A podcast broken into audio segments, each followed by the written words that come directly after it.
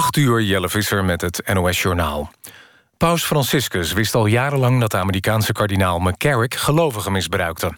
Dat zegt een aartsbisschop en Vaticaanse ex-diplomaat in de VS. Die vindt dat de paus hierom moet aftreden. Volgens Carlo Vigano heeft hij de paus, kort na diens aantreden in 2013... verteld dat er een uitgebreid dossier is over McCarrick. De kardinaal wordt onder meer beschuldigd van seksueel misbruik... van een jongen van 16 en een jongen van 11. Vigano noemt het bedekken een samenzwering van stilte... die niet veel verschilt van wat er bij de maffia gebeurt. De Belgische politie maakt nog steeds jacht op zeker één verdachte... die betrokken is bij de dood van een politieman in Spa. Eén verdachte zit al vast, de Nederlander Ivo T. De politieagent was vannacht afgekomen op een café-ruzie... toen hij vanuit een auto werd neergeschoten. De agent overleed later in het ziekenhuis. In de Australische deelstaat Queensland is een boot met tientallen opvarenden... gestrand in een gebied waar veel krokodillen leven. Elf mensen zijn gered. Reddingsdiensten zoeken nu nog naar zo'n 30 vermiste opvarenden. Het zou gaan om Vietnamezen of Filipijnen. Niet duidelijk is of het gaat om vissers of illegale immigranten. Het zou in het laatste geval de eerste succesvolle overtocht naar Australië zijn... sinds 2014. Australië zet alle immigranten die per boot arriveren weer uit. De Amerikaanse toneelschrijver Neil Simon is overleden. Hij was een van de succesvolste schrijvers van met name comedies. Eén daarvan is The Odd Couple, over twee gescheiden vrienden... die elkaars tegenpolen zijn. Het stuk is succesvol verfilmd en er is een televisieserie van gemaakt... die ook in Nederland miljoenen kijkers trok. Neil Simon schreef meer dan 30 toneelstukken en ook tientallen filmscripts. Neil Simon is 91 jaar oud geworden. En dan het weer. Vanuit het westen neemt de bewolking steeds meer toe... en vanavond gaat het vanuit het westen regenen. Ook vannacht regen, het wordt tussen de 12 en de 15 graden. Morgen eerst regen, later breekt de zon door... en dan wordt het tussen de 18 en 22 graden. Dinsdag is het zonnig en droog. Dit was het NOS Journaal. Ja hoor, er zit een gat in je boterham. Je bent je sleutels weer kwijt. Het verkeer staat stil. Je baas is chagrijnig. Op je telefoon blijven de berichtjes maar binnenstromen. Je schoonmoeder wil dat je komt eten. Gaat het nou regenen of juist niet? Ah! Wat zijn er tegenwoordig toch veel dingen om je druk over te maken. Zweet het eruit en start nu je zomerproject. Hornbach, er is altijd iets te doen. Voor ondernemers met een pand in eigen beheer sta je voor de keus. Ga je voor winst of kies je voor duurzaam? Maar zo zwart-wit is het niet. Het is groen. ABN AMRO Groen. Want met de duurzame investeringstoel van ABN AMRO... zie je of je je pand winstgevend kunt verduurzamen. Als ondernemer winst maken op alle fronten? Kijk op de duurzame investeringstoel... en vraag direct een financieringsofferte aan. Ga naar abnamro.nl slash finance the future. Tijdelijke opslagruimte nodig? Dan kies je voor Qbox. Qbox zet een opslagbox bij je voor de deur... en haalt hem weer op als jij je spullen hebt ingeladen. Wij slaan de box veilig op en brengen hem weer terug... waar en wanneer jij hem nodig hebt. Verrassend makkelijk en voordelig. Ga naar qbox.nl en reserveer jouw Qbox. Dan staat hij snel voor je deur. Qbox.nl Start jij een studie- of bedrijfsopleiding? Bestel je boeken dan bij managementboek.nl. Wij staan klaar om jou een goede start te geven. Makkelijk en snel. Managementboek.nl Heb je last van slapeloosheid? Een zen.nl meditatiecursus helpt. Doe dit weekend een proefles bij jou in de buurt. Kijk op zen.nl. Marktplaats heeft auto's van ruim 8000 autobedrijven. Ideaal als je zeker wilt weten dat er een expert naar je auto heeft gekeken. Zoals Ab, die zijn dochter verraste met een roze Fiat 500 voor haar 18e verjaardag. Gekocht bij een autobedrijf op Marktplaats. En nu gaan ze met een gerust hart de weg op. Dus hoe je ook wilt rijden, ga ervoor. Het begint op Marktplaats. De beste prijs voor nieuwe kozijnen bereken je nu zelf bij Creon met een C. Opmeten, online invullen, prijs! Creon Kozijnen. Verkoop je auto op Marktplaats. Want daar zijn iedere maand ruim 2,7 miljoen potentiële autokopers. Ga ervoor. Het begint op Marktplaats. NPO Radio 1. NTR. Kwesties met Rob Oudkerk.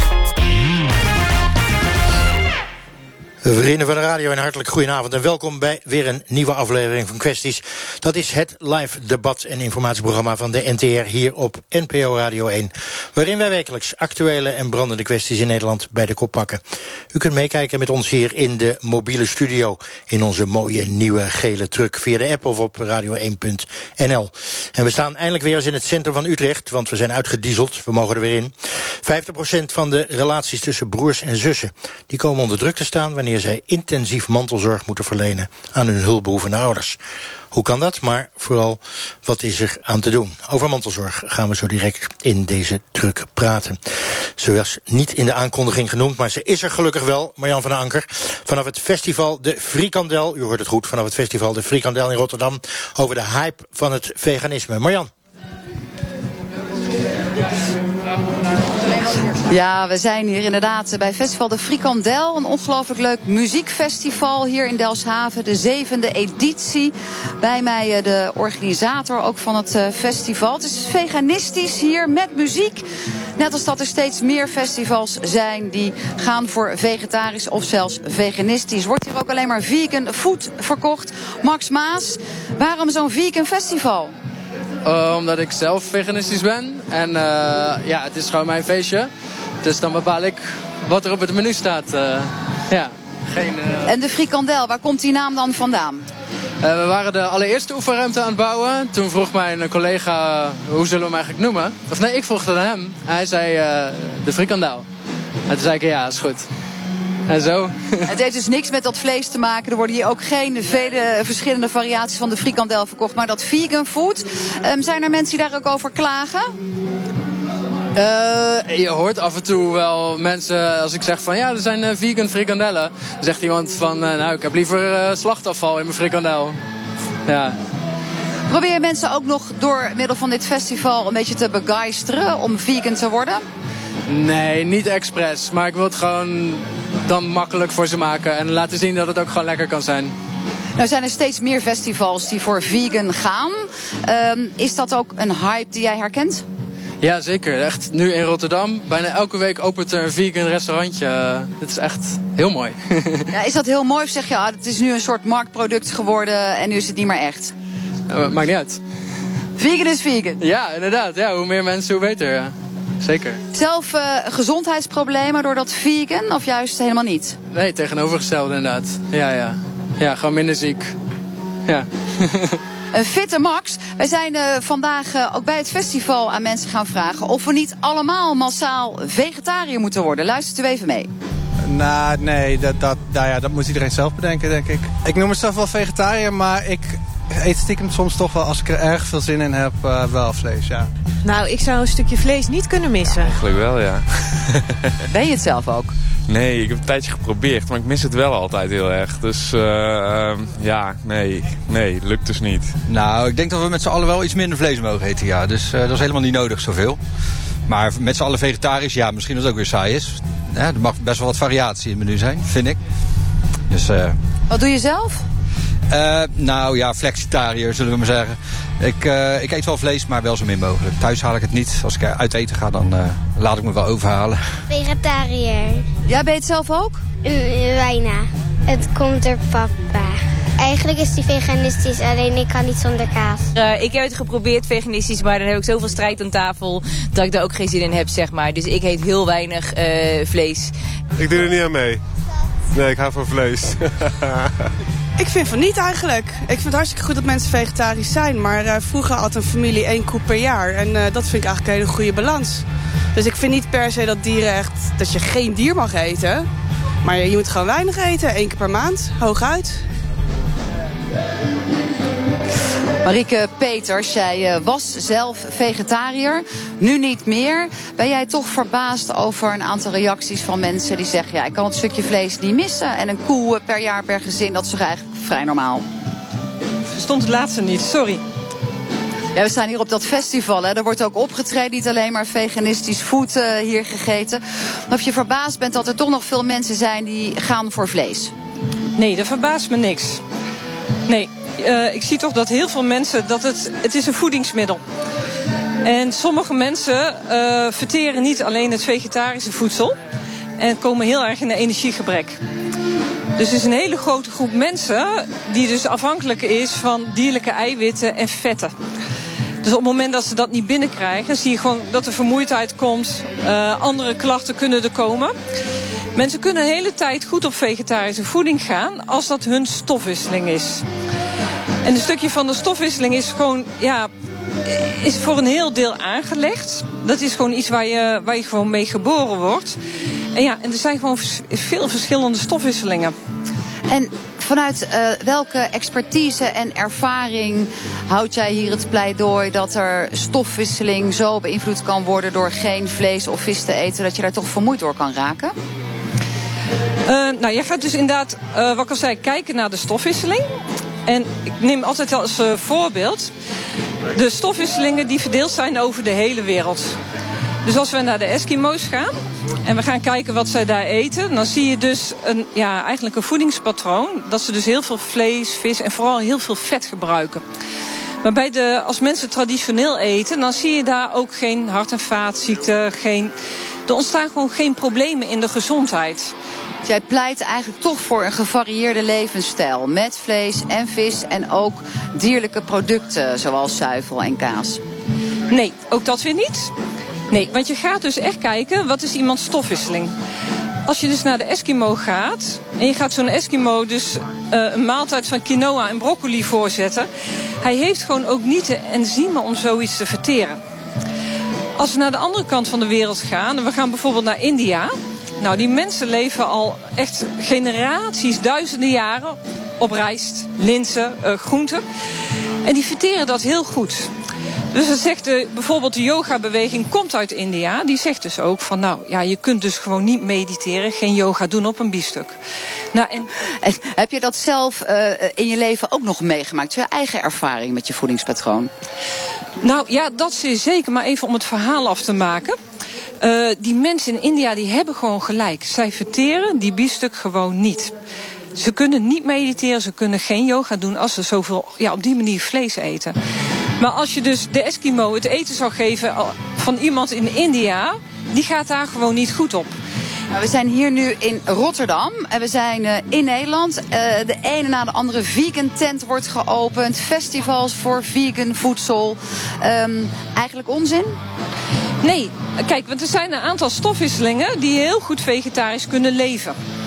De vraag is, waar komt die hele vegan beweging vandaan? En het is ook op termijn de vraag van ja, er zijn ja, meerdere soorten stofwisseling. En de vraag is van ja, voed jij je volgens je eigen stofwisseling? En wat is jouw advies aan uh, de Rotterdammers en de Nederlanders?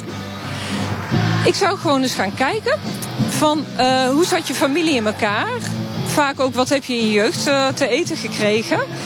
En mensen eten vaak, heel vaak met hun hoofd. Dat ze gaan bedenken wat niet goed voor ze is. Terwijl eigenlijk, ik hoor heel vaak van vegetarisch, want dat zeg je ja, op een gegeven moment die steek is me goed bevallen. Andere mensen zeggen ja, ik ben vegetarisch gaan eten en ik ben daar enorm van opgeknapt. Dus het is maar net afhankelijk hoe jij van binnen in elkaar zit. We zien dus die land... Moeten we dan ook, Marieke, niet zo spastisch doen met elkaar dat vegan de norm moet worden, vegetarisch? Ik denk gewoon, um, voor een aantal mensen is dat prima, maar voor een heel groot gedeelte is het niet haalbaar. En dat heeft te maken met achtergrond. Het duurt soms duizenden jaren voordat een stofwisseling helemaal veranderd is. Dus als jouw ouders echt een vleesstofwisseling hadden, er is een kleine, kleine kans dat een kind geboren wordt en die ook zo'n stofwisseling heeft. Dus ja, het ligt gewoon moeilijk. Je kunt dat wel met je hoofd besluiten.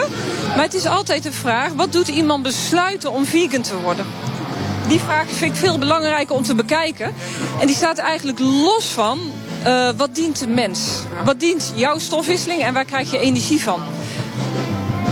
Stelt hier naast mij iemand die uh, kort geleden heeft besloten om helemaal vegan te worden, Julia de Bièvre. Waarom eigenlijk? Um, nou ja, ik was al acht jaar vegetariër en ik viel daar een beetje van af. Toen ben ik onderzoek gaan doen naar de vleesindustrie. Ben ik ook uitgekomen bij de melkindustrie onder andere. Ik heb toen een half uur lang zitten huilen omdat ik dat zo heftig vond. Toen werd ik veganistisch en toen merkte ik gewoon dat mijn lichaam, dat voelde gewoon goed. En het voelde goed voor mij. En ik doe graag met mijn lichaam wat goed voelt. Zit er nog iets uh, politiek-maatschappelijks aan naast de tranen? nou ja, naast de tranen. Ik vind het, wij eigenen ons een dier toe. Het is ons bezit. Wij beslissen wat daarmee gebeurt.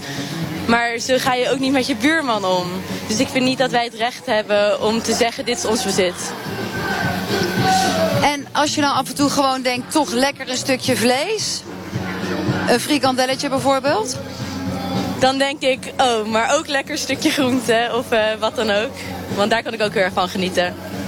Dit is een verhaal, uh, Marieke Pees, van een jonge dame die uh, besloten heeft om vegan te worden. In haar hoofd, met allerlei argumenten. En haar lichaam gedijt te goed. Wat zijn nou de signalen waar zij op moet letten? Want jij hebt natuurlijk die voedselkennis. Nou, wat ik net al noemde, het is vaak langere termijn werk. Kijk, als zij zo'n stofwisseling heeft, dan kan het gewoon heel goed voor haar gaan. Maar als het op lange termijn, als ze doorgaat en het is haar stofwisseling niet, dan kan zijn dat ze heel erg hyper wordt. Het kan zijn dat ze heel traag wordt. Het kan zijn dat ze in enorme vermoeidheid, haaruitval, huidproblemen. Nou, noem maar op. Er is een heel scala aan fysieke klachten, ook psychische klachten. Je ziet dus ook vaak mensen met tekorten dat er depressies ontstaan. Dus ja, het is soms een tijdje lange termijn werk. En ja, dat is gewoon kijken. Julia de Bievre, principes of gezondheid? Wat telt voor jou in jouw vegan pad op dit moment? Op dit moment denk ik dat die hand in hand gaan, want mijn principes die werken samen met mijn gezondheid. Uh, maar uiteindelijk zou ik toch voor gezondheid kiezen, denk ik. Uh, maar zolang het nog in hand uh, gaat met mijn principes, dan ben ik blij. Willy van der Linden, jij bent uh, hier op het festival aanwezig. Kunstenares, bekende kunstenares in Rotterdam van de Tovertunnel. Dat even gezegd hebbende. Jouw ouders hadden vroeger een slagerij. Hoe kijk jij aan tegen vegan, vegetarisch en wel of geen vlees? Dat laat eigenlijk aan iedereen zelf over. Ik heb als kind hebben wij een overdosis aan vlees gekregen omdat dat gewoon uh, elk weekend naar huis kwam of elke dag. En we hadden heel veel vrienden en iedereen was uitgehongerd in die tijd. Kunnen we wel stellen, studenten en zo. Dus mensen aten zoveel vlees bij ons. Uh, die zaten allemaal op de grond. Het leek ineens een soort commune. En uh, wij vonden dat heel normaal. Maar toen ik het huis uitging en zag dat het vlees een tientje was... zeg maar een biefstukje of uh, whatever... wij hebben natuurlijk het beste gekregen. En toen dacht ik van, ik stop gewoon nu even tien jaar met vlees eten... om te kijken van uh, of vegetariër zijn niet leuker is. En wat, wat deed het met je lichaam? Want Marieke Pees brengt vooral het gezondheidsaspect in... nog niet het politiek en het maatschappelijke. Wat deed het met jouw lijf? Nou, bij ons was uh, gezondheid heel belangrijk... omdat mijn moeder altijd elke dag rauwkost had. Het was heel bijzonder al in die tijd dat ze dat maakten. We aten heel veel groenten ook. En dat vlees was meer gewoon... Mijn vader werkte daarin. Als mijn vader uh, groenteman was geweest, waren we misschien vegetariër geworden. Allemaal aan de groentesoep. Max, uh, uh, we kijken ondertussen naar het festival, de frikandel, waar vegan food wordt geserveerd. Um, die hype waar we nu tegenaan kijken. Hoe ziet die wat jou betreft er politiek-maatschappelijk uit? Uh, moeilijke vraag. Ik hou me helemaal niet bezig met politiek. Nou ja, je vindt het wel een goed idee dat er zoveel mogelijk vegan tenten worden geopend. Ja, inderdaad. Zodat er zo min mogelijk dierlijk lijden is. Da, ja. Dat is jouw politiek-maatschappelijke overtuiging. Nou, zei Marieke vanuit haar uh, ervaring ook als voedseldeskundige... het kan zo zijn dat de stofwisseling er niet goed op reageert. Luister jij goed naar je eigen lichaam? Ja, uh, ik geloof het wel. Marie, om met jou af te sluiten. Heb jij zelf ook een, een, periode gehad waarin je vegetarisch was of veganistisch... en dan weer vlees at en vis? Om je eigen stofwisseling goed te kunnen onderzoeken? Nou, ik, toen ik in de voeding terechtgekomen ben, uh, toen ben ik inderdaad tien jaar vegetariër geweest. Ik ben later wel weer teruggegaan in het gebruik van vlees, vis, kip, dat soort dingen. Maar ook daar ben ik er uiteindelijk achter gekomen dat het te weinig was. Vermoeidheid verdween niet. Andere routes gezocht, veel supplementen geslikt. Maar ook dat was een stukje wat niet hielp. En ik ben wel volledig terug in mijn kracht gekomen. Na te eten weer dierlijke producten en veel vet. Want dat is iets wat bij mijn stofwisseling past. Dus ja, energie is enorm toegenomen. Marieke Peters, uh, gisteren was er een uh, protestmars in Amsterdam tegen hamburgers en bontjassen. Veel mensen de straat op, veel veganisten. Wat zou jij tegen hen willen zeggen? Want ze hebben nogal een moreel toontje ook richting mensen die wel vlees en vis eten en dierlijke producten gebruiken. Ja, Weet je, voeding wordt zo'n discussie in deze maatschappij. Het wordt als heel zwart-wit, als goed of slecht weggezet. En ik zou het daar gewoon eens uithalen. Ieder pakt gewoon wat hij zelf nodig heeft, over het algemeen. En het is gewoon heel moeilijk om daar een oordeel en een stempel op te gaan zetten. Ik heb ook geen oordeel over deze mars en wat ze doen. Maar het is gewoon ja, aan de mens per individu hoe die zich wil voeden en wat hij gewoon nodig heeft. En daarmee eh, sluiten we dit gedeelte van kwesties af. Dankjewel Willy van der Linden, Julia de Bièvre, Marieke Peets en Max Maas. We gaan snel naar de muziek en misschien nog een vegan frikandelletje ertegen aangooien. Wordt vervolgd zegt Marjan van der Anker vanaf het Festival de Frikandel in Rotterdam. Wat ging over de toenemende populariteit van veganisme. Een heel ander onderwerp nu. Vier op de tien relaties tussen ouders en volwassen kinderen zijn niet harmonieus. Van de broers en zussen heeft de helft weinig, slecht of soms zelfs geen contact. 45% van de kinderen, dat is bijna de helft, zegt geen mantelzorg te kunnen verlenen aan ouders. Omdat ze te ver weg wonen of gewoon omdat ze het te druk hebben. De vraag, zijn de grenzen voor mantelzorgers bereikt... is al eerder in deze uitzending de afgelopen jaren gesteld. Nu even een andere invalshoek. Is het wel acceptabel om broers en zussen uit elkaar te laten groeien... vanwege bijvoorbeeld oneenigheid over de zorg voor hun ouders?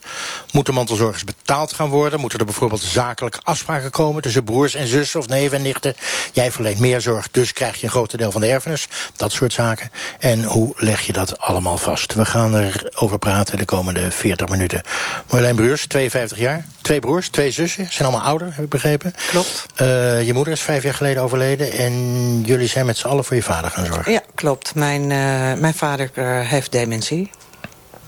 En uh, toen mijn moeder overleed waren de laatste woorden die zij eigenlijk uitriep van... hoe moet het nou met hem?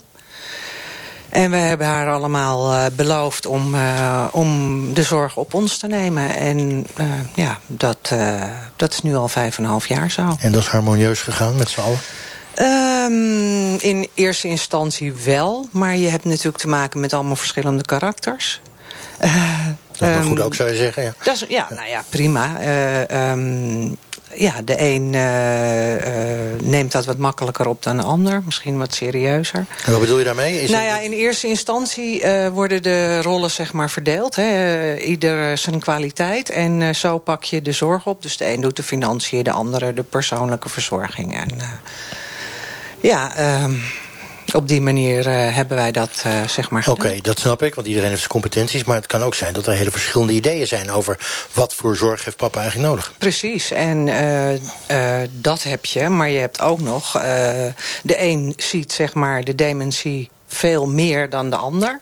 Dus de een zegt het valt wel mee en hij kan dat allemaal wel zelf. En de ander die, die vindt dat dat niet zo is. En, die, en hoe lossen jullie het op? Ga je dan aan de tafel en zeg je van jij bent gek of jij bent gek... of je ziet het verkeerd of, of krijg je ruzie of zo? Ja, lang, lang leven WhatsApp. Je hebt natuurlijk uh, een familie-app. ja, familie-app, ja. En uh, uh, dat is heel snel, heel makkelijk.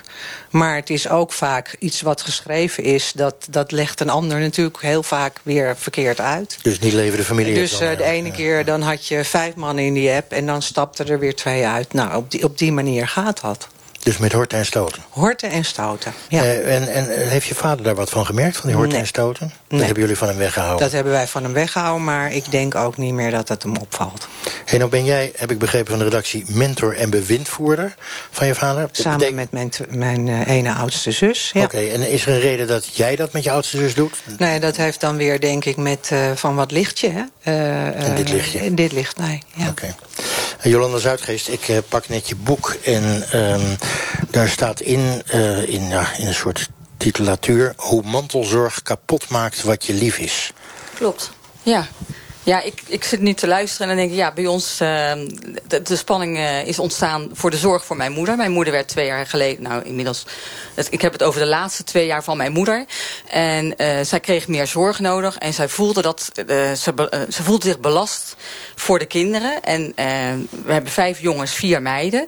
De meiden zijn heel erg zorgzaam en die willen het beste. En de jongens zijn toch wat zakelijker en die zien het toch wat anders. En uiteindelijk voelde mijn moeder de druk al van de kinderen onderling. En toen heeft ze geprobeerd zelf een eind aan haar leven te maken... om maar niet meer tot last te hoeven zijn. Dat is mislukt. Maar ja, ik moet je eerlijk zeggen, daar moet ik niet aan denken. Mijn moeder van 89 jaar die door een val van het balkon uh, zou overlijden. Dat is toch een nachtmerrie. En dus heb je eigenlijk een, een boek geschreven, Het Gouden Gezin heet het. Of Een Gouden Gezin, sorry. Over dat goed bedoelde mantelzorg uiteindelijk tot een tot zelfs een breuk in een gezin kan leiden. Ja, enorm. Nou, een gouden gezin is gebaseerd op het moment dat mijn vader overlijdt. Dat is 25 jaar geleden.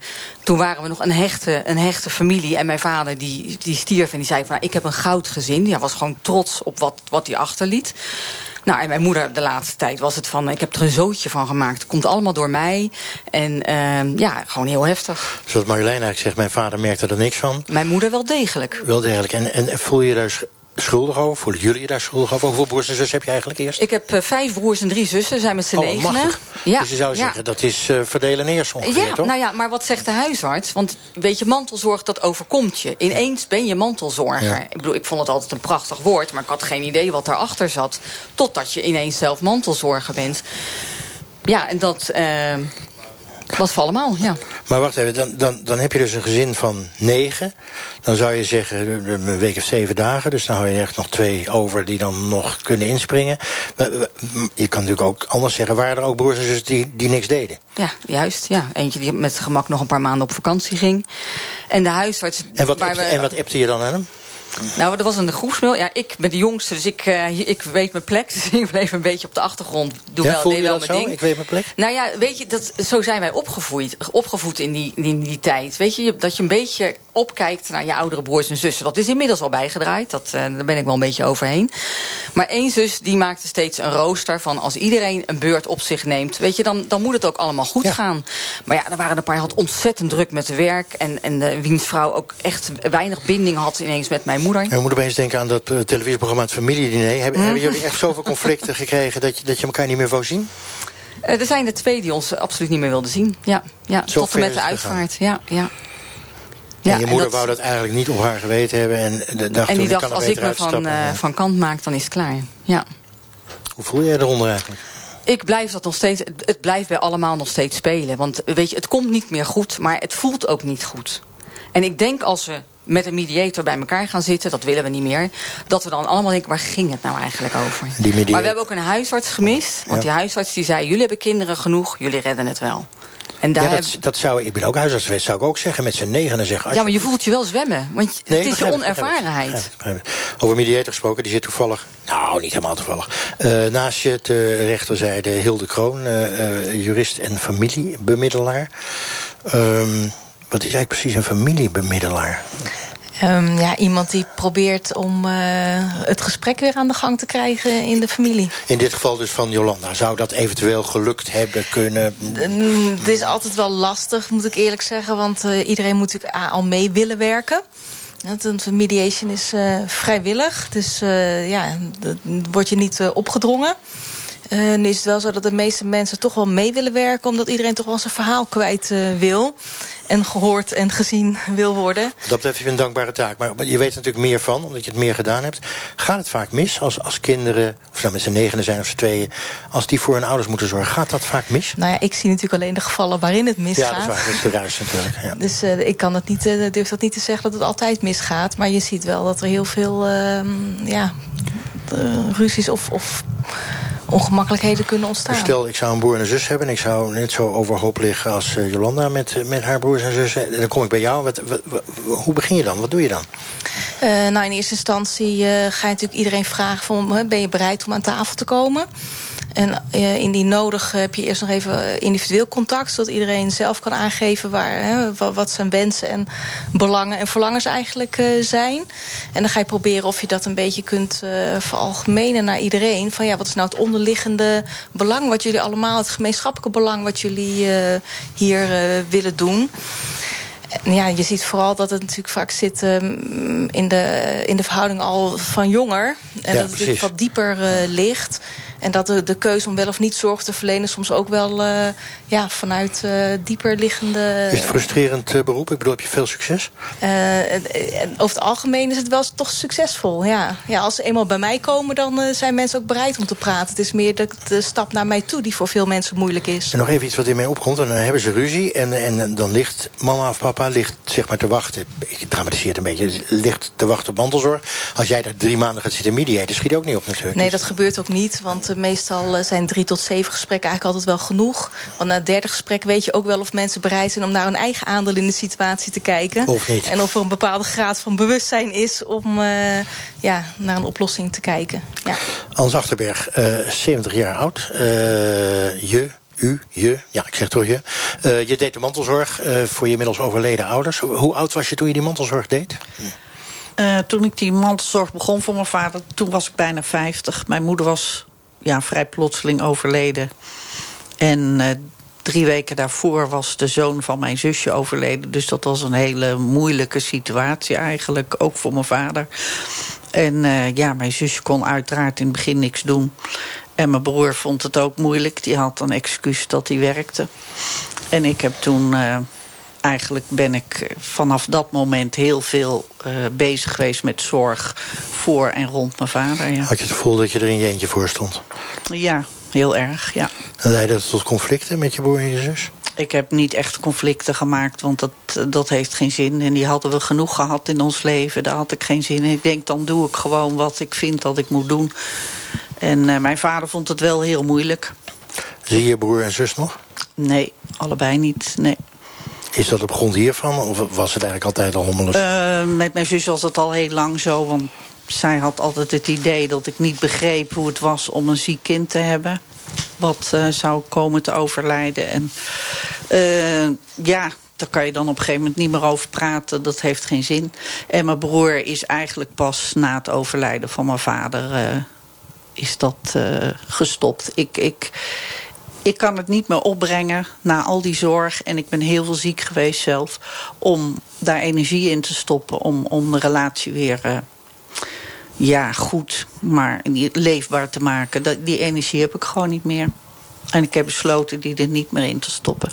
En dan ben je 70. Natuurlijk een hele voor de hand liggende vraag. Wie gaat er voor jou eh, mantelzorg? Ja, dat is ook de vraag. Ik ben dus in recent in juni nog heel erg ziek in het ziekenhuis geweest. En ik heb gelukkig eh, lieve vrienden en mensen van de kerk... die mij geholpen hebben met boodschappen en schone kleren brengen... in het ziekenhuis enzovoorts. Maar eh, ja, die mensen zijn ook allemaal van mijn leeftijd of ouder. Dus ja, wie gaat dat doen? Daar, daar denk je dan op zo'n moment weer heel erg over na. Een kleine groep, eh, ik geloof zo'n 7% van de Nederlanders...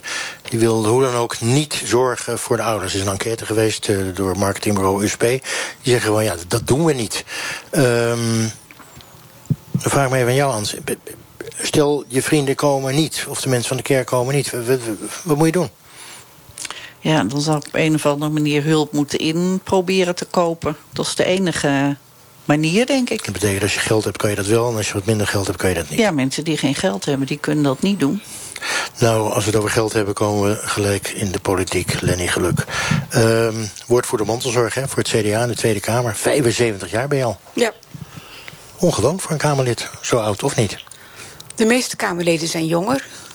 Dat is een mooi politiek antwoord. Ja, ja.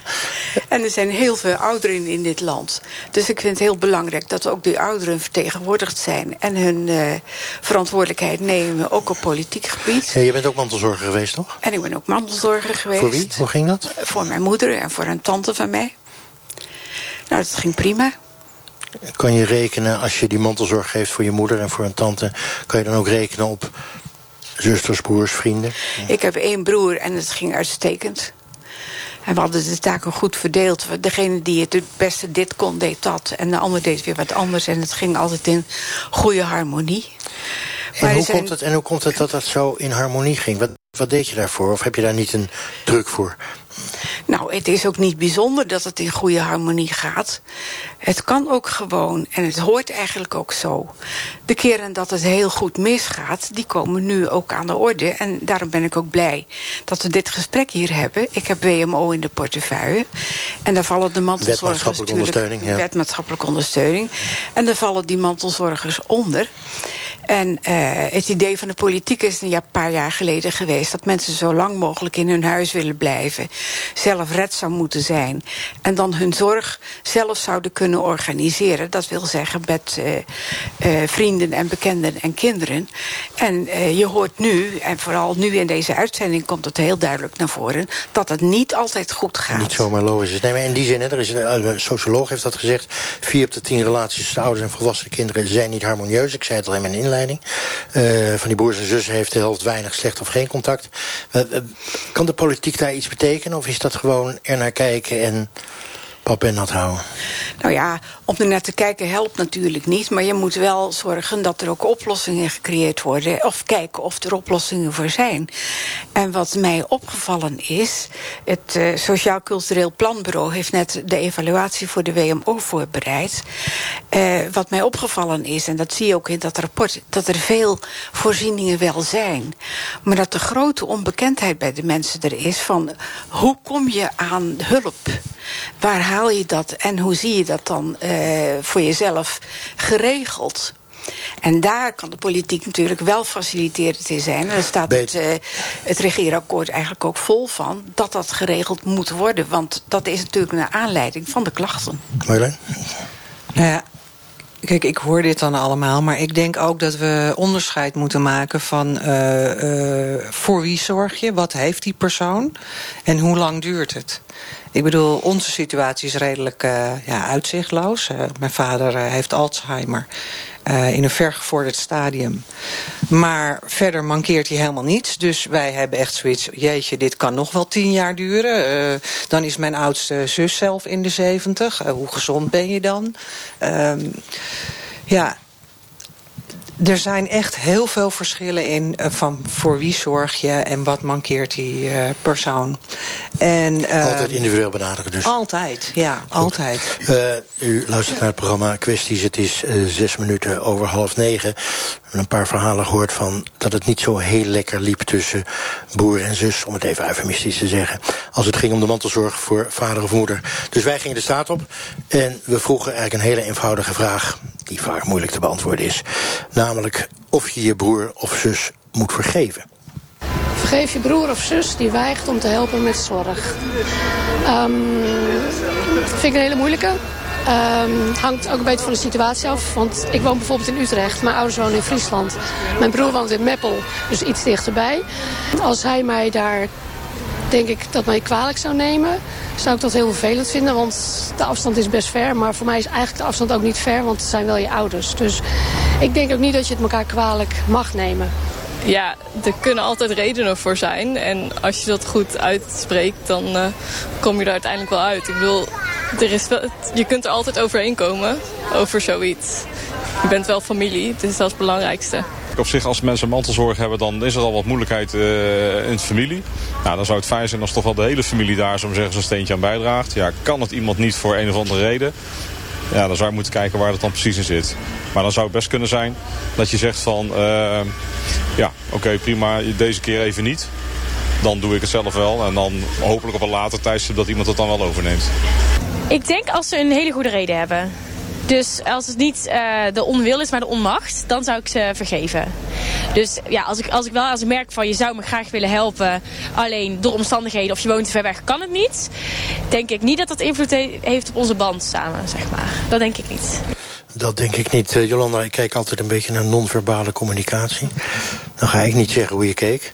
Maar wat, wat, wat, wat, wat, voel je nou als je dit hoort? Nou ja, ik probeer die vraag natuurlijk ook voor mezelf ja, uh, nee, te beantwoorden. Ja. En uh, ja, vergeven. Maar weet je, het, het is natuurlijk een opeenhoping van nog meer zaken. Want als iemand een legitieme reden heeft waarom die minder zorgt... dan, dan komen we daar wel uit. Maar op een gegeven moment gebeuren er meer dingen. Dus ik, ik nou, denk dat we nu op een punt zijn dat bij ons... Uh, vergeven vind ik een lastige, maar goedkomen uh, niet meer. Maar is het... Oké, okay, ik kan me voorstellen dat je over een grens gaat. Maar vergeven is natuurlijk altijd... kan ook een opening zijn. Dan laat ik het even aan Hilde vragen. Is vergeven misschien beter dan het zakelijk regelen? Wat bedoel je daarmee? Nou, ik kan me voorstellen dat in het geval van Jolanda... iedereen elkaar vergeeft en weer aan tafel komt... dat het misschien beter werkt... dan dat je met allerlei mediation technieken, et cetera, et cetera? Nou, mediation technieken gaan vooral over uh, proberen respect te hebben voor elkaars uh, standpunten. En dat iedereen echt heel helder kan vertellen wat uh, hij of zij vindt. En het gaat eigenlijk over normen en waarden. En de een heeft nu eenmaal andere normen en waarden dan de ander. En daar kun je, daar kun je niet over discussiëren, alleen over praten. Punt. Ja. En dat is het dan. En uh, als Jolanda dan zegt, ja... Uh, ik vertaal even je woorden hoor. Je kan maar wat, er is gewoon te veel gebeurd. Hè. Op een gegeven moment ben je grens over. Dat maak je ook wel mee in je mediation? Tuurlijk, ja. En dan komt het met name van voor. Want Ans, jij zei ook, met mijn broer en zus... We, we, ging het vroeger al niet goed. Het is niet, niet zomaar met die mantelzorg gekomen. Nee, het is eigenlijk... De, ja, de basis ligt in onze jeugd. We hebben gewoon niet geleerd om respectvol met elkaar te communiceren... en ook niet om elkaar vragen te stellen. Wat ik nu vooral naar me toe krijg... zijn vooronderstellingen van hoe dingen wel gegaan zullen zijn... Maar ze stellen mij geen vragen over hoe is het gegaan. En dat zou ik veel liever willen. Want dan, ja, dan kan je erover praten met elkaar. Wie weet luisteren ze. En uh, wie weet komen die vragen. We vroegen op straat uh, of een kind dat geen feitelijke mantelzorgtaken kan of wil uitvoeren... niet gewoon moet betalen voor die zorg. Nou, laat de broer of zus die uh, geen feitelijke taak wil uitvoeren gewoon betalen. Ja, dat vind ik ook weer zo'n ding. Want dan ga je iets van iemand eisen. Uh, uh, en dat kan je niet eisen, want dat, dat, dat verslechtert alleen maar de verhouding, denk ik. Als die verhouding al slecht is doordat de een niet wil helpen, dan uh, gaat dat niet helpen. Ja. ja, het zijn je ouders of... Dus ik vind dat je daar beide een taak in hebt. Financieel en ook fysiek eigenlijk. Dat is een beetje afhankelijk van natuurlijk de situatie waar die in verkeert. Hè. Waarom, ik zou eerst willen weten waarom die niet mee kan doen. Hè. Dus wat daar de oorzaak van is dat iemand niet mee kan doen.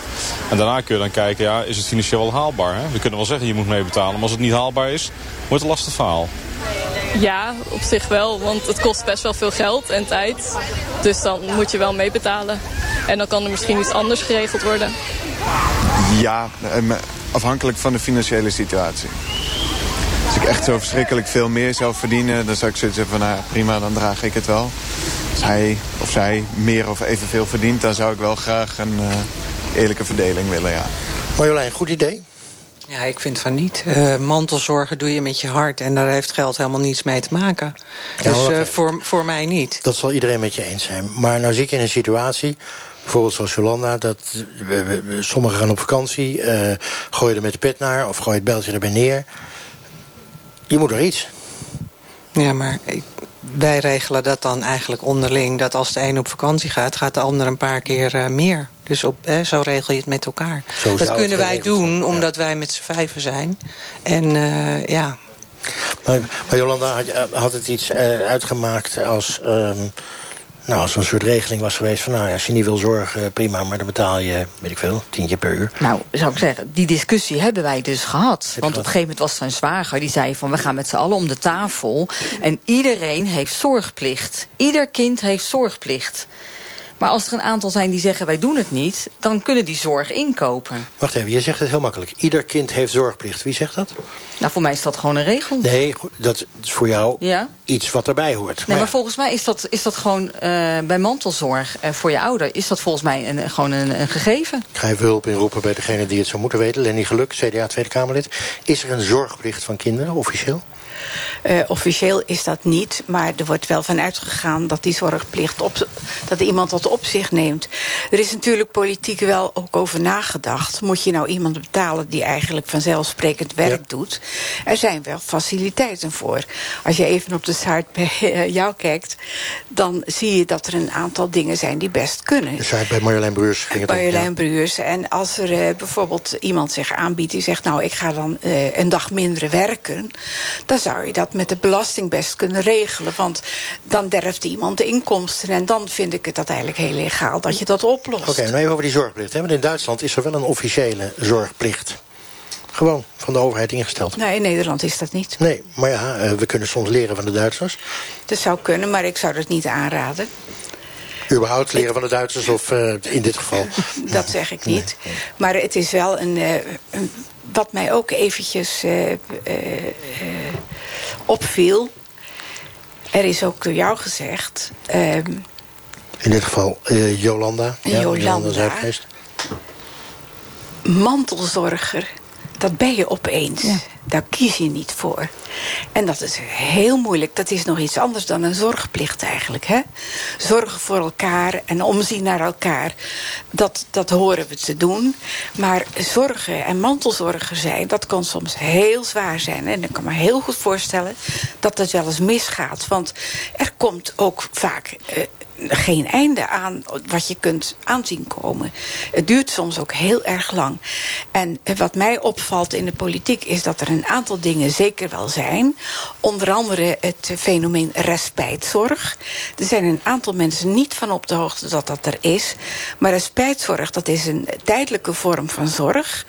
Om die mantelzorger even te ontlasten, waardoor hij ze even op Ja, vakantie dat die mantelzorger kan. even een weekendje weg kan of een dagje weg. Of eens eventjes iets anders. En dat is er, en daar is geld voor. En dat is er, en er is geld voor. En in dit regeerakkoord wordt er ook heel erg op gehamerd...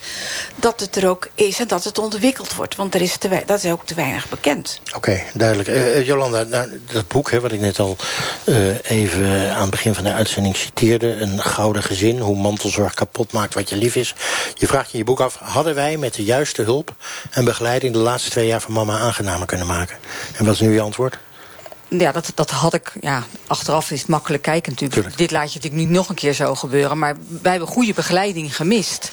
En ik hoorde bijvoorbeeld nu zorg, maar wij zochten steun bij de huisarts. En als die dan zegt van ja, jullie hebben genoeg kinderen, jullie redden het wel. Maar wij zaten op een punt dat ook een aantal op vakantie wilden, omdat die neigden er onderdoor te gaan. Maar ja, wie moet het dan opvangen? Want het punt is ook, respijtzorg, maar wie gaat het dan doen? Want een, een, een nachtzuster of wie dan ook is, ligt ook niet, is ook niet voorhanden. Er is maar heel weinig zorg ook, want je moet dan wel ook iemand hebben die het overneemt. Het had op verschillende punten had het beter gekund... als Ja, je absoluut. geweten had waar je het had kunnen of eh, moeten zoeken. hey, nou wordt die, ehm, eh, Hilde, die mediator wordt nu betaald door de familie zelf. Hè? Zou die niet door de overheid eh, kunnen of moeten Nou, worden betaald? Er is ehm, ehm, soms wel een mogelijkheid om eh, via, als je echt eh, onder een bepaalde inkomensgrens zit, om via de Raad voor de Rechtsbijstand eh, eh, vergoeding te krijgen. Eh, en anders moet je het inderdaad zelf eh, betalen. Ja. We gingen even de straat op met dezelfde vraag. Moeten mediators, als ze nodig zijn, worden betaald door de overheid? Ja, als er vraag is vanuit eh, de mensen zelf die de zorg moeten verlenen en er niet goed mee om kunnen, ja, dan denk ik wel dat dat een, een, een mogelijke taak is van de overheid. Ja. Ja, kijk, er is natuurlijk al heel veel gedoe rondom de mantelzorg en de overheid... en er steeds minder geld beschikbaar komt. Eh, ook om zorg te leveren. Dus op zich zou een mediator wel kunnen helpen. Maar uiteindelijk is het natuurlijk ook aan de families om het zelf op te lossen. Ik heb eh, slechte ervaring met mediators. Dus daar is mijn antwoord nee. Ja, dat is op zich, zou op zich wel goed zijn. Maar de kans groot dat het weer dan een of, een of ander bureaucratisch verhaal wordt. En dat het weer eh, meer gaat kosten dan dat het eigenlijk gaat opleveren. Eh, Dat vind ik te ver gaan. Nou, dat, dat is dus ge- eh, gemeenschapsgeld. En waar- mo- waarom moet de gemeenschap daarvoor opdraaien? Ja, daar ben ik het mee eens. Want eh, soms gaat dat heel lastig en je hebt er eigenlijk geen verstand van voordat je erin komt. Dus dan heb je wel iemand nodig die je helpt. zou mooi zijn. Maar er is geen geld voor. ja, Nou, ik denk dat dat wel een goed antwoord is, ja. zorg is altijd goed. Geld voor de zorg is ook altijd goed. Maar er schijnt geen geld te zijn voor de zorg. Dus Nou, even los van die laatste opmerking. CDA Tweede Kamerlid eh, Lenny Geluk hier eh, bij ons. De overheid wil dat mensen langer zelfstandig blijven wonen. Ze wil ook naar een zogenaamde participatiemaatschappij. Hè. Iedereen moet meedoen. Moet die overheid dan niet gewoon bijvoorbeeld mensen als mediators gaan vergoeden? Nou, de overheid hoeft niet alles te vergoeden natuurlijk. Maar ik lees wel in het regeerakkoord ook... dat het soms zo hoog oploopt dat er een rechtsgang gezocht wordt. En dan proberen we wel te voorkomen... of dat niet via een mediator dan wel kan. En dat wordt op dit moment onderzocht... of dat dan eh, betaalbaar is of betaald zou moeten worden. Dus maar op dit moment is dat niet zo. Op dit moment niet, maar er is wel een kier, hoor ik. Men probeert in ieder geval om bij die rechter weg te blijven als dat kan. Het is ook veel sneller om even naar een mediator te gaan. Of even, zeg ik dan. Het is een heel andere gang. En eh, eh, er zit natuurlijk ook een ander aspect aan... dat je mensen probeert bij elkaar te brengen. En bij een rechter drijf je, elkaar uit, drijf je mensen uit elkaar... en dan wordt er een beslissing genomen. Maar wat, wat vind je zelf? Zou dit, hè, met alle mits en maren... zou dit een, een goed idee zijn om toch te gaan vergoeden? Ik ken de grootte van het probleem niet helemaal genoeg... om daar een besluit nu over te kunnen nemen, dat weet ik En de grootte van het probleem betekent hoeveel geld gaat het eigenlijk kosten, toch? Ja, en over welke groep gaat het dan? Oké. Wij vroegen op straat, Hoeveel? we blijven even bij het geld... of het logisch is dat een kind dat de meeste mantelzorg verleent... ook gewoon het grootste deel van de erfenis krijgt. En het is logisch dat het kind dat het grootste deel van de mantelzorg draagt... eh, ook het grootste deel van de erfenis krijgt. Nee. Daar, daar, daar, daar zijn er veel meer factoren die daarin meespelen. En dus dat, nee, dat vind ik niet logisch. Ja, ja, dat vind ik wel logisch. Ik vind dat daar wel, want dat is verdorie intensief. Zowel emotioneel als fysiek als tijdrovend op alle mogelijke manieren. Dus dat daar een... Of dat dat dan financieel moet zijn of niet. Maar dat er dan een compensatie kan komen, ja, daar kan ik wel mee leven.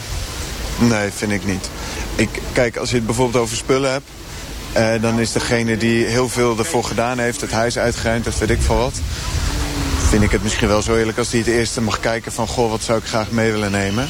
Als je het over een gelderfenis hebt, dan zou ik het wel gek vinden als... nou, ik ben er 60% van de tijd bij geweest, dus ik krijg 60%. Nee, dat vind ik niet. Want je kunt ook zonder dat je mantelzorg verleent een heleboel doen. En meehelpen, meebetalen en dat soort dingen. Dus dat eh, vind ik niet eerlijk. Dat wordt lastig, want hoe bepaal je nou wie wat voor zorg heeft verleend? Eh, hoe lang en wat is die zorg in financiële euro's waard?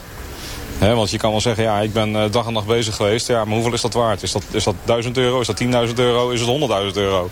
Dat vind ik lastig. En ik vind dat je uit die, eh, in familieverband uit die discussie moet blijven. En dan geeft het recht geeft daar voldoende eh, uitsluitsel over. Wel een groter deel. Ja, ik zou het eerlijk blijven verdelen, maar het is wel terecht om er iets voor terug te krijgen. Ja, denk ik zeker. Voor wat hoort wat, dat is de Nederlandse koopmansgeest. Eh, Hilde, juridisch kan het, hè? Eh, Hilde Koon, mediator. Ja, juridisch kan het. Gebeurt het veel? Eh, het gebeurt eigenlijk best wel, ja. En hoe, werkt, hoe moet ik me dat voorstellen? Nou, je moet je ik, heb, ik heb zes uur per week ervoor gezorgd, dus ik wil eh 10.000 euro en jij veel minder, dus ik heb maar 5.000, zoiets? Nou, bij mij aan tafel gaat het dan eerder uiteindelijk over de vraag van de balans van geven en ontvangen. En ehm, die vult ieder gezin op zijn eigen manier in. Dus in sommige gezinnen is het inderdaad eh, gewoon een kwestie van een uurtarief afspreken of eh, een andere sinds een vergoeding eh, bedenken. En het gaat vooral om het gevoel dat iedereen gehoord, gezien en begrepen is. En dat iedereen op zijn manier eh, eh, geïnvesteerd heeft in de situatie. En als dat op dat kan ook met geld. eh, Dat kan ook met geld. Marjolein, jij, jij deed meer dan je broers. Ehm, moet je dan ook meer geld krijgen? Nou, ik vind van niet. Alleen eh, wij hadden dan weer een andere situatie. Wij moesten het huis eh, van mijn vader leegruimen... omdat hij naar het verpleeghuis ging. En ik moet zeggen dat ik wel heel teleurgesteld werd, eh, was... dat eh één broer gewoon zonder dat wij het wisten... naar binnen was gegaan en meteen al alles had meegenomen wat hij wilde. Ehm, maar om nou te zeggen, ik, ik moet meer hebben omdat ik meer gedaan heb... nee, dat, eh, zo zit ik niet in elkaar. Aan het einde van de uitzending leg ik mijn gasten altijd voor eh, hoe nou verder. Want we worden met z'n allen steeds ouder. Had het net over jou, Hans. Je bent al 70, of al 70, pas 70 is het tegenwoordig, maar toch. Eh, gezinnen worden steeds kleiner. Het aantal jongeren dat kan mantelzorgen neemt af door allerlei oorzaken. Hoe moeten we dit probleem structureel aanpakken? Ik begin even bij de politiek. Lenny Geluk. Nou, ik vind het eh, nog onderbelicht gebleven is nu de regie van degene waar mantelzorg eh, voor verleend wordt. En die heeft natuurlijk zelf ook genoeg te zeggen in dit hele proces. En het persoonsgebonden budget is nog steeds een mogelijkheid. En als iemand vindt, die of die zorgt voor mij en die maakt extra kosten, zou daaruit betaald kunnen worden. Eens, maar eh, aan alles zit een grens. Ook aan natuurlijk eh, het budget. Als we nou met z'n allen steeds ouder worden... en we hebben steeds meer mantelzorg nodig... dan, dan zitten we op een gegeven moment aan het plafond. Dan of blijven- moet er dan bijgelegd worden? toch bij die eigen regie. We weten met z'n allen dat we veel ouder worden. En dan moeten we zelf van tevoren ook zorgen dat je dat regelt. Hoe je dat gaat doen. En daar hebben we eigenlijk tot nu toe veel te weinig over nagedacht. Dat we allemaal ouder worden. En wie gaat er dan voor ons zorgen? En hoe willen we dat dan eigenlijk? Het mooiste vind ik het zorgpaspoort. Daar kun je precies invullen hoe je verder wil gaan als je ouder wordt. En wat je wel niet wil en wat je niet wil. Hans, je moet een zorgpaspoort invullen. Ja, ik ben eigenlijk van plan eh, al een hele, de hele tijd om een levenstestament eh, te laten opstellen. En daarin te vermelden wie mijn zorg mag regelen of mag doen als ik het niet meer zelf kan. En wie mijn financiën mag beheren. En als zo iemand dat niet wil of kan doen, wat dan? Dat moet je van tevoren wel overleggen. En ja, misschien moet je twee mensen aanstellen. Om Marjolein, hoe, hoe ga jij dat doen als jij straks 80, 88, 92 bent? Nou, het ligt er natuurlijk helemaal aan wat ik krijg. Uh, stel, uh, ik krijg zelf Alzheimer... dan hoop ik dat ik uh, aan levensbeëindiging kan doen. Omdat ik het mijn ene kind niet aan wil doen... Hè, hoe wij voor mijn vader zorgen. Die ervaring neem je wel mee? Die ervaring neem ik absoluut ja. mee, ja, ja. En heb je, wat die ervaring betreft... Um, het idee van als je eenmaal zo'n ervaring hebt gehad als jij... Dan, dan gaat dat van generatie op generatie ook zo overgegeven worden? Of zijn daar nog mogelijkheden dat je er anders over gaat denken? Um, nou ja, nogmaals, als ik Alzheimer zou krijgen... dan denk ik dat ik er niet anders over ga denken. Maar het ligt er net aan waarom ik uh, zorg nodig heb. Jolanda, stel jij komt in die positie... Ja, dat zijn dingen. Ik wil daar nu nog niet over nadenken. Ik weet wel hoe ik je het hebt niet acht wil. zusters en broers. Nou ja, gehalveerd. We hebben natuurlijk twee Vier. kampen. Ja. En drie dochters. Vind ik ook. Vind ik ook. En je hebt drie dochters. Ja, en die, die gaan de verpleging. Twee zitten in de verpleging. Dus Nou, wat dat betreft is... Beetje gespreid, toch? Ik hoop Zou je het. denken. Nou, nee, maar dat wil je, dit wil je je kinderen niet aandoen. Nee. Nee, vanuit jouw ervaring wil je dat je kinderen Precies, niet aandoen. precies. Maar ben je bang dat, dat het dan weer op dezelfde manier gaat zoals jij het gehad hebt? Nee, met- dat, dat, dat, ja, bang. Je hebt die ervaring wel, neem je wel mee. Ja, ik weet niet, eh, ik, ik verwacht mijn kinderen hebben dit nu ook heel dichtbij meegemaakt. Maar het laatste wat je wil is dat er ruzie is, omdat ze voor jou moeten zorgen. Wat vonden die kinderen eigenlijk van? Want hoe oud zijn die? Eh 27, 23 en 18. Wat ja, die hebben je er ontzettend veel verdriet van. Ja, maar ook een heel eh, hecht contact met oma. Maar ja, ze zitten toch een beetje tussenin. En nou hebben je broers en zus vast ook, zusters ook vast kinderen. Ja. Weet je wat die daarvan vonden? Ik bedoel, eh, mag ik hoop putten uit de volgende generatie, is eigenlijk de vraag. Ik, nou, het is een hele goede leerschool. Een harde leerschool, maar eh, we weten allemaal wel hoe we het niet willen. Ja, En hebben die kinderen van je broers en zusters wel weer contact met elkaar? ja, ja gelukkig wel. Dus Ja. er is wel hoop wat dat betreft. Ja, misschien wel. Ja. Aldoende leert men en dit willen Ik vind niet ook dat eh, die kinderen buiten eh, het, het hele conflict staan wat de grote met elkaar hebben. De, oude, de, de broers zussen zelf. Toen je kinderen je boek lazen, zeiden ze... dat gaat ons niet gebeuren. Zoiets, ja. En heel emotioneel. Ja. Kan ik me niet weer voorstellen. Hans, ik kom eh, toch nog even terug bij jou. Eh, je bent wees, je hebt, je hebt geen kinderen. Nee. Eh, geen contact meer met je broer en je zus. Nee. Ben je eenzaam? Eh, ik heb gelukkig heel veel lieve vrienden. En ik heb contact eh, met de dochter van mijn zusje en haar gezin. Dus ik, ja, ik heb toch een stuk familie waar ik me heel eh, happy bij voel. Nou, neemt iedereen natuurlijk zijn of haar ervaringen mee. Ben je door die ervaringen die je zelf gehad hebt met je ouders... somberder geworden over je eigen toekomst? Op het moment dat ik heel erg ziek was wel. Maar nu ben ik weer opgeknapt. En ja, probeer ik er maar niet te veel aan te denken. Want dan word ik wel somber als ik daar de hele tijd aan ga denken. Maar niet te veel aan te denken. En dat is dan de oplossing. Gewoon te proberen wat je kan doen. Zoals een levenstestament opstellen. En Ik dank jullie. Tot zover deze uitzending van Kwesties. Vanuit Utrecht ging het over mantelzorg. En vanuit Rotterdam over veganisme. Volgende week zijn we er weer, ergens in het land. Bekijk onze Facebookpagina van Kwesties voor de extra's. En heeft u zelf een kwestie, meld het ons dan. Want je weet maar nooit of we naar u toe komen. Dat kan via kwesties.ntr.nl. Zometeen Radiolog met de beste podcast. Een mooie, nou niet meer helemaal hè, zomeravond. Tot volgende week.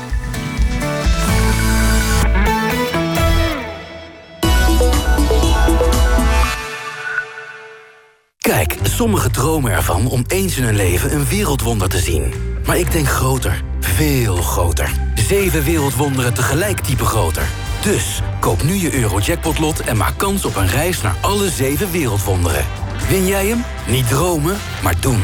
Eurojackpot, de grootste jackpot van Nederland. Ga naar eurojackpot.nl. Speel bewust 18+, plus een spel van Nederlandse Loterij. Wims reden om klant te worden bij Hof Horneman Bankiers. Mijn private banker heeft zo'n mantra als het over beleggen gaat. En Wim zegt hij dan, beleggen is spreiden, spreiden en nog eens spreiden. Nou, ik heb zijn advies opgevolgd. Een gedeelte van mijn vermogen zit nu bij een andere bank. Bij Hof Horneman. Dat is een goede bank, hoor. Maak ook kennis met de Bank voor Vermogensbeheer. Vraag ons kennismakingsboekje aan op hofhorneman.nl. Op zoek naar een terrasoverkapping of glazen schuifwand? Duizenden tevreden klanten gingen u voor bij Tuin Maximaal. Alle producten zijn uit voorraad leverbaar. Stel zelf uw overkapping of glazen schuifwand samen op tuinmaximaal.nl of bezoek onze showroom. Het is gemakkelijk, gevarieerd, gezond en ook nog eens lekker. De maaltijden van Appetito. En daar hoeft u niet voor in de keuken te staan. Dat hebben wij al voor u gedaan. Probeer het eens. Appetito. Kijk op appetito.nl. Hi, ik ben Andrew Morton van Nieuw-Zeeland reisspecialist Travel Essence. Ik word vaak gevraagd, kunnen wij naar Nieuw-Zeeland in de zomervakantie? Dat kan. Nieuw-Zeeland ligt een stuk dichter bij de Evenaar dan Nederland. En midden in de oceaan. Daardoor blijven de temperaturen tussen de 10 en de 16 graden in de winter. U heeft het land voor uzelf en u kunt toch nog met de wilde dolfijnen zwemmen. Ook bij een dieet of specifieke voedingsgewoonte... kies voor de maaltijdservice van Appetito. Down Under. Uw wensen, onze lokale kennis. Travelessence.nl Lage landen. Vier eeuwen landschapsschilderkunst uit het Rijksmuseum. Nu te zien in het Westfries Museum. In Hoorn.